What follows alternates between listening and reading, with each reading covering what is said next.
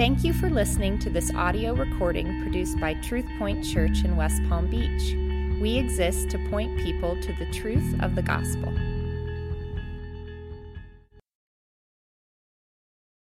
Well, good morning again. Good morning. It's good to have you here. It's good to have you with us online as we continue Advent, as we continue our Advent series. Looking forward to, remember, Advent means coming. And we've talked about Christ is coming and, and these images of who Christ is. And this week's going to feel a little weird because it ought to. In fact, if it doesn't feel weird, I want to make it feel weird because it's, it's, we got Christ is coming. And the first thing we looked at is, you know, even when God first made the world, it wasn't perfected, it was possible to go wrong. And somebody's going to come, God's going to come and he's going to fix the whole world. And then in the fall, the world got got broken and cursed, and the world needs to be set free, and somebody's going to come and fix all the brokenness in the world. And in the first one, we also saw that evil was out there and it was personal and it wanted you. And right in the very beginning, it was there in the hints of Genesis. Somebody's going to come and crush the head of the serpent. Yes, a conqueror. Yes. And then last week we heard about a king is coming, and it was this great story of how Israel asked for a king, and God said, You don't want a king, but they got one anyways. And then the king did what, what God said he would. He ruled over them, and it was hard, and, the, and Israel was broken. And they weren't faithful, but God said, I will be faithful. And I will send a king who will rule righteously and perfectly, even though you guys didn't. You're like, Yes. This is big. This is going to be great. I'm excited. Let's go. And what's that king going to be like? Like a lamb. what? Like a lamb. That he's going to conquer like a lamb. He's going to fix like a lamb. Now Google and I did some research together this week. We found out that you, you already know this is weird. So I, I searched Christian schools all across the U.S., and none of them have lambs as their mascots. now, that's not completely true. There are some preschools, and they call themselves the little lambs. But basically, if a Christian school fields a sports team, they do not have lambs as their mascots. About 98% of them are either lions or eagles. And then you got a smattering of some other kinds of images. Some of them don't read history very well, and so they're crusaders, but there, there are just a variety of different, but there are no lambs. And as we get ready to read, it's going to be a very familiar, for those of you who are in the church, as we get ready to read here, it's going to be a very familiar text from Isaiah. You've probably heard it every single Easter. But the thing is, we hear it from the backside and we, we think this is normal. We gotta, we gotta figure out how this is weird. Remember, this is the same person, Isaiah, who we heard last week saying to Israel, You have departed from your God. And the fruits of your departure, the fruits of your sin are coming. God's people are going to get overrun by outsiders. The kingdom is going to get destroyed, and just a remnant of people are going to survive, and they're going to get taken into captivity. But then, no, God is faithful, even though you were not, and He will bring a new king to you. So, this is Isaiah who's telling the people about the king who's coming. The, the, the salvation of God, the king who's going to rule in righteousness, the king who's going to rule and now listen to this in that context here in Isaiah 53. And this is long, and we need all of it, but we don't need this. Isaiah 53, it's in your bulletin. You can pull it up in your Bible if you've got it, or you can just listen along. Who has believed what he's heard from us? And to whom has the arm of the Lord been revealed? For he grew up before him like a young plant and like a root out of dry ground. He had no form or majesty that we should look at him, and no beauty that we should desire him. He was despised and rejected by men, a man of sorrows and acquainted with grief. As one from whom men hide their faces, he was despised, and we esteemed him not. Surely he has borne our griefs and carried our sorrows, yet we esteemed him stricken, smitten by God, and afflicted. But he was pierced for our transgressions, he was crushed for our iniquities. Upon him was the chastisement that brought us peace, and with his wounds we are healed. All we, like sheep, have gone astray. We have turned every one to his own way, and the Lord has laid on him the iniquity of us all. He was oppressed and he was afflicted, yet he opened not his mouth. Like a lamb led to the slaughter, and like a sheep that before its shearers is silent, so he opened not his mouth. By oppression and judgment he was taken away. And as for his generation, who considered that he was cut off out of the land of the living, stricken for the transgression of my people. And they made his grave with the wicked and with a rich man in his death, although he had done no violence and there was no deceit in his mouth. Yet it was the will of the Lord to crush him. He has put him to grief. When his soul makes an offering for guilt, he shall see his offspring. He shall prolong his days. The will of the Lord shall prosper in his hand. Out of the anguish of his soul he shall see and be satisfied.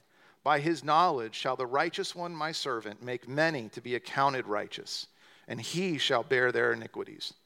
Therefore I will divide him a portion with the many, and he shall divide the spoil with the strong, because he poured out his soul to death and was numbered with the transgressors, yet he bore the sin of many and makes intercession for the transgressors. Let's pray.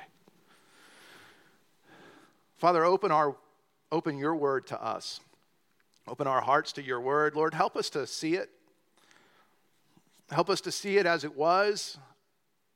Help us to see it as it was fulfilled in you.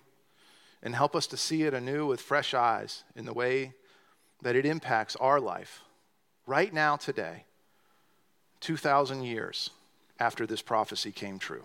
In your name we pray. Amen. So this is interesting. Now, we hear it. One of the things that we have to remember, we go back in the Old Testament, is it's often easy to forget that the Old Testament was the old church. This was, these are our people, these are the people like us. The word is given to the people like us. And at times, from the other side of Jesus, we can almost take this position of how could you not see that coming? How could you not see that coming? And it's especially true, like the book of Isaiah, which is really, really long. If we only read four or five verses or four or five chapters out of Isaiah, it can seem like the whole message of Isaiah was all about a Jesus who lived and died and was resurrected, like we saw.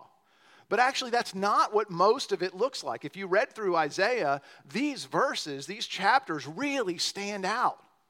They're so different. And I, we don't know what Isaiah even thought about them. What we do know is that this sounded so different that people thought that's got to be somebody else.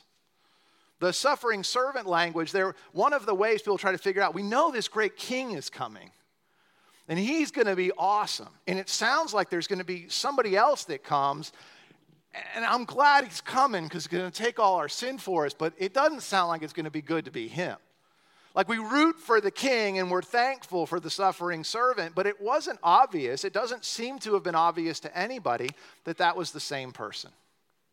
But it should have been obvious that something more was needed than just a king.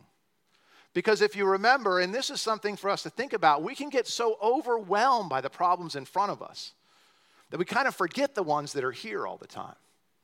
So, thinking about Israel, remember, this was their life. They were a king, or excuse me, they were, they were a kingdom, they were ruled by a king. The, the king was in the line of David, but the kings kept failing and failing and failing. And so, most of what they were concentrating on, most of what they were seeing was the big picture, the politics, the, the outside people that are coming and fighting against them, the internal conflict, the people within the country who were mixing their religion in with other religions and looked just like everybody else around them. But meanwhile, from way earlier than King David. Sacrifices were continuing day after day after day. The temple, if you go read about what was going on in the temple, the temple would have been a place of constant death, constant sacrifice. Because you and I, as people within the kingdom, we would have had this constant, constant, constant responsibility to recognize every year I fall into sin. Every day I fall into sin. Some sin is on purpose, some sin is accidental, and I need that sin, I need that guilt cleansed. And so at the temple, what was happening, the main centerpiece of the temple worship was constant sacrifice, was God saying, I will accept the blood of things like a lamb in place of your blood, which is the right consequence for your actions. And so, even if the king had come and even if it had been restored and the temple gets rebuilt and that imagery of the temple going away would have been just mind blowing to us back then. God's temple can't go away. This is God's temple. But it did, it got destroyed. But when it got rebuilt, what's it going to be rebuilt to? We have a great king, and the temple is rebuilt, and so we can start anew. Sacrifice, sacrifice, sacrifice, sacrifice. Because still, even with a new king, every day I'd be taking on debt and taking on debt and taking on debt. And it being God's grace that he was willing to look at the blood of lambs instead of ourselves would be unfulfilled and we'd be left we'd be left just doing that forever. That can't be enough. That can't be enough and what isaiah is telling us here is about god's choice god's will to do even better than just fixing the creation to do even better than just giving us the king we always wanted, but to fix that other brokenness that came all the way back in Genesis. The brokenness when Adam and Eve departed from God and they fell into sin. And all of us who come from Adam and Eve are owned by sin as well on our own. And we fall into it. And that God said, I will not only heal the world, but I will pay the debt for your sin. And so that's what we see this king that's coming. If you look in Isaiah, the very first part we see that is so strange, it's so impossible, it doesn't seem right, is in 1 through 3. The king is coming. What's he going to be like? He's going to be awesome and beautiful. Like we want a big king, right? We want, we want a beautiful king, movie stars like Tom Cruise is apparently like this tall and they have to like do things to manipulate because we want somebody who's big and beautiful. We want somebody who's noticeable. We want somebody who stands out. You're like, I want him to be my king. But what does it say in 1 through 3? It says that he's nothing like that. In 1 through 3, it says that he grew up and he had no form or majesty that we should look at him, no beauty that we should desire him. He was despised and rejected, a man of sorrows and acquainted with grief. This is who is this? Why is this person coming? I wanted that king. But what else does Isaiah tell us that is surprising? The king was supposed to be righteous and victory and go win. But in 4 through 9, what do we read? He's, share, he's carried our griefs, he's carried our sorrows, he's borne our griefs. Yeah, we looked at him and thought he was terrible, stricken. We thought God was after him. He was pierced for our transgressions, crushed for our iniquities. Upon him was all the punishment that brings us peace, and by his wounds we are healed. We aren't healed by his victories, we're healed by his wounds. I didn't want a king who was going to lose, I wanted the king who was going to win. Where's my victor? But 10 through 12 tells us there is victory, but still, it's not the victory I wanted. I don't be healed by his wounds, I want to be healed by his win. I don't want to live in the kingdom of his death. I want it to be victory in life. And yet, what does it say there? It says that he's victorious in his death. It was the will of the Lord to crush him. He has put him to grief. When his soul makes an offering for guilt, he shall see his offspring, he shall prolong his days and the will of the Lord shall prosper his hand. His victory comes out of the anguish of his soul. He shall see and be satisfied by his knowledge, shall the righteous one, my servant, make many to be accounted righteous, for he will bear their iniquities. In his death, he's victorious. This isn't the king I wanted. This is the lamb. And that's why John the Baptist, when he sees him, you see it in John 1 29 the first time that, that Jesus is seen by John the Baptist, he says, Behold, the Lamb of God who takes away the sin of the world. This isn't what Israel was waiting for. It isn't what they thought they were getting. Now, is it there? Yes, it's there. And I think, as we'll see next week, I would love to be there in some of those conversations when Jesus first and the apostles later and many people afterwards went to look back in the Old Testament and said, oh, we should have seen it coming. But you ought to be a little sympathetic here that if you hear a king is coming and he's going to win, and you hear uh, a guy's going to come along and we're not going to notice him much and then he's going to die like you wouldn't be like, yeah, those are the same people. That's not your first thing that you would do. By the grace of God, they are. But the thing that we want to do, the other reason we want to go back and be sympathetic is we also want to learn how am I like them? See, Jesus came and he looked little compared to the expectations of the people, but what he did was big, huge, far bigger.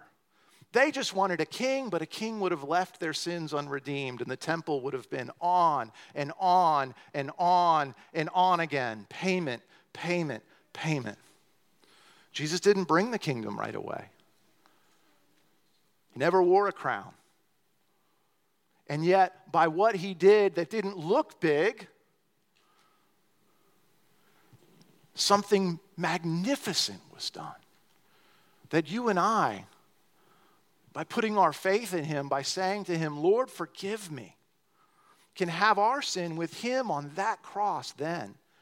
And that all of that again and again and again and again of guilt is gone. You're set free. In Christ, it's paid for.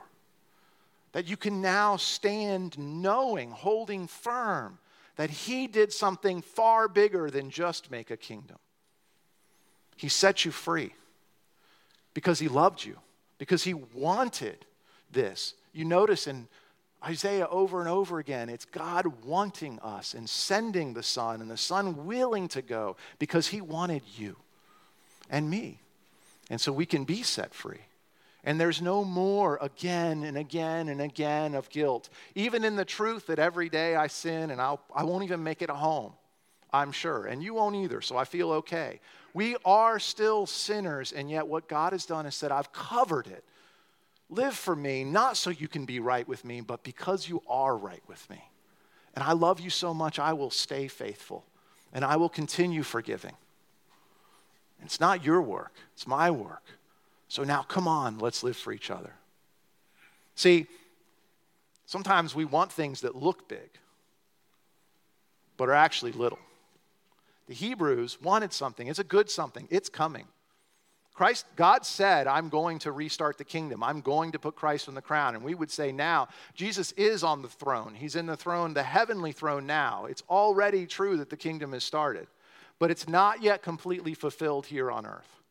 But very often, we want something that looks big. It would look bigger right now from right here if right then Jesus had taken his crown and taken his throne.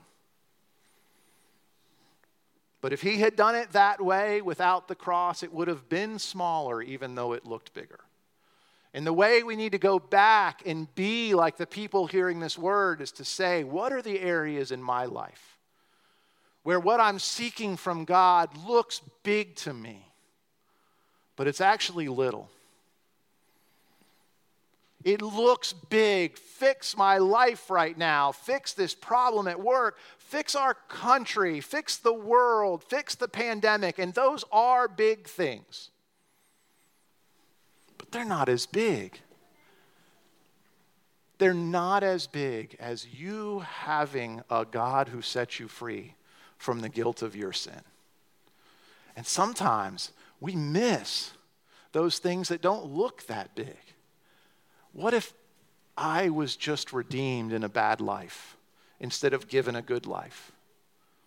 And where we can miss it, even as Christians, even knowing the gospel, is those places where what we seek is not first to rejoice, first to rejoice in the great good news that the big stuff has been done.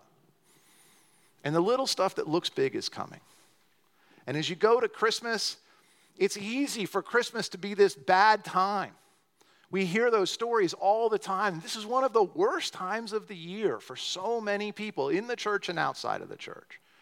And you know what? It's it's often because of real big things, trouble with family. That's a big thing. This year with the pandemic, we still don't even know if we can go see family because we don't know who's going to be able to travel and where we're going to go. It feels like a big thing. The pandemic feels like a huge thing. Look how many people it's affected.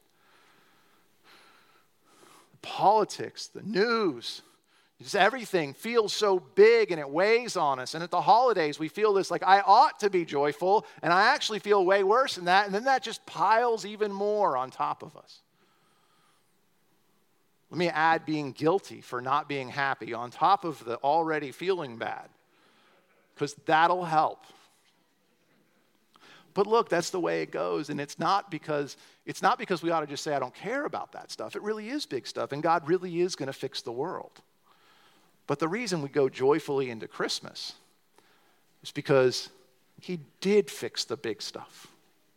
When you go on Christmas morning, you may not be with the people you want to be with. and you may be with the people you ought to be with, and you wish you weren't with them. Christmas can be hard. May not have been a good year. I know for many people this has been a terrible year. Your joy in Christmas isn't in the circumstances. Israel didn't get their big king, they got a lamb. But the joy comes in the lamb did come. And now we're on the other side of it, and we know why he came because over and over and over again, those lambs went to the temple to pay for the people. And God said, I'm stopping that. There's no more again and again and again. And if you don't know the gospel, if you don't know Christianity, maybe you're wanting the big stuff fixed, or maybe you feel like you are the big stuff and you just want yourself fixed. Teach me how to fix myself. That's actually not the message of, of Christianity. Yes, we have a, a word from God that tells us, hey, live like me. But it's not so that we can be made right. The gospel the good news is the good news that we heard there in Isaiah that God knew we couldn't do it. He knew you couldn't do it. He knew you'd never make it. And He sent His own Son to be a lamb, to do it for you. And all of that, this is what it's supposed to be like, is good and important. And we read it, but we only read it after we know. Christ has set us free the again and again and again of our guilt is done. And that little lamb, nothing like we expected, did far more than we could ever have imagined. If you don't know Jesus Christ the Lamb, you, you get with him Jesus Christ the King. But you ought to want Jesus Christ the Lamb even more because it's the Lamb that pays for your sin. It's the Lamb that pays the price. It's the Lamb that covers the guilt. It's the Lamb that sets you free. So if you're here with us as we close in prayer, if you don't know that Jesus, the Jesus you know is the one who wants you to do a little better and a little better and a little better, and it feels like the more you do, the more you fail. Hear about this little lamb. He didn't come to boss you around, He came to set you free, that you could freely join His kingdom and serve with His people. Let's pray. Father, thank you for being the king, and thank you for sending the lamb. Lord, give us ears to hear and eyes to see your word in your word. To go back and to read in the Old Testament, to hear the history of us, the history of the people that you have called, the people that you've redeemed, the people that you've set free. Lord, as we celebrate what you've done or as we struggle, in our lives with what is undone and still broken. Lord, help us to want what's big, to rejoice in what's big, to be joyful at Christmas knowing that you came and knowing that you're coming again. Well, Lord, we also pray that we would be that we would be reminded that you do work in the little things as well that look big to us. And I pray that you'd bring healing. Bring healing to this congregation and to the world divisions and pandemics. Lord, we know that the full healing is coming in the end, but give us a taste as well. As we remember that you've given us the fullness of righteousness through your Lamb, our God. Amen. Thank you for listening to this audio recording produced by TruthPoint Church. We encourage you to distribute this to as many people as you'd like, but please do not charge for those copies or alter the content in any way. For more information about our ministry or to subscribe to our podcast, please visit our website at www.truthpoint.org.